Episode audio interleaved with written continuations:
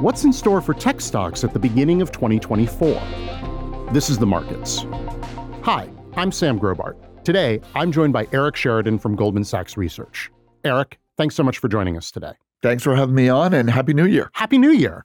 Let's talk about last year. There was obviously strong performance across major stock indices, which was due in large part to large tech stocks, which were up more than, I think, 59% for 2023. I was sort of hoping you could get us up to speed on this. How did things develop over the end of the past year? And what are you seeing already at the start of 2024? So there were two dominant themes in technology last year. The first was that companies acknowledged they needed to cut costs and be more profitable. That was an element of interest rates going up, valuations coming down, and most companies having invested very heavily as if the pandemic was going to continue as a trend line into the future. So you initially saw this earnings revision cycle come up that was very supportive of stocks. Second, the AI wave came to the forefront. For most people, came to the forefront in the form of ChatGPT usage. And now you have a secular growth theme around AI and an earnings revision theme about restrained investments. And that was the fuel that led to the recovery in tech in 23 after the downdraft in those stocks in 2022. Let's talk about AI for a second. Obviously, last year was sort of the big coming out party for the technology, but how are you thinking about it in terms of this year? Yeah, last year was what caught the imagination in pop culture was ChatGPT and using these chatbots. But the reality was last year was about picks and shovels, is what we've talked about, which is you have to build stuff.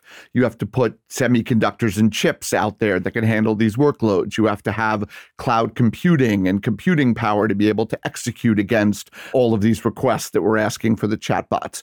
As we turn from 23 to 2024, what's going to become interesting is how do these applications applications scale and get built in the real world. And there's really two components of it. In your work life on enterprise, how do you use AI for productivity gains and to streamline your workflows? And in your personal life as a consumer, how does it change your internet computing habits? What's different about searching the internet or how you shop or how you consume information and how might that change? So there's two components in the real world your work life and your consumer life and how ai might impact both. Let me touch upon the macro environment for a quick second here what does the increasing likelihood of the soft landing that we've been talking about now for a few months, what does that mean for the technology sector? It predominantly, in our view, has an output for the consumer landscape. Interestingly, if you take a step back, the enterprise or business environment has mostly been in a no growth or recessionary environment since the end of 2022. Most businesses started cutting jobs, slowing hiring, restricting some of their computing needs, and cutting back on brand advertising spend.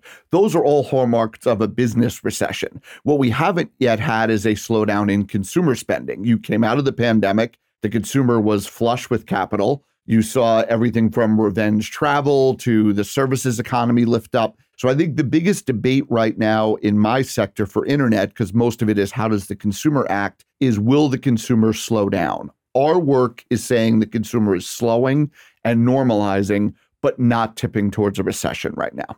I want to talk a little bit about the traditional focus in tech investing, which has always been on the big mega cap tech companies, the Magnificent Seven, as they've been called. But you've suggested in some of your research that there may be other sectors in the market to consider for 2024. Where are you seeing opportunities and why? Yeah, there was a wide divergence in performance last year. We've been through this in tech before. There's been the FANG acronym. Last year was the Magnificent Seven. And what typically happens in technology investing is some of these acronyms or phraseology take over, and those stocks under a lot of benefit in terms of flows into them as a result of it. What was left behind, though, was a lot of smaller or mid cap companies that, if you go back to the beginning part of our conversation, have done the same cost cutting the same optimization around profits and are still exposed to many of the secular growth themes, but now trade at the widest discount to their large cap peers that they have going back all the way to, wait for the punchline, 2002, the last time we had a bubble that burst and a bear market that led to another bull market. So we do think there's opportunities to look among smaller mid cap names and find compelling opportunities that are plays on the same exact themes that were drivers for the larger cap stocks last year. And last question, Eric, what's going to be on your radar for next week? Yeah, looking out to next week, it's really we're coming into the period where, as you referenced earlier, how is the consumer acting coming out of the holiday period? Typically, there's a slowdown in Q1. We're going to get into earnings season coming up pretty soon, and how companies sound about the health of the consumer coming out of holidays, which was very promotional, where there was a lot of spending. But what does the consumer look like as we get deeper into 2024? And how companies sound around that is going to be pretty interesting in the weeks ahead. Eric, thanks so much. Great to have you on the show. Thank you for having me.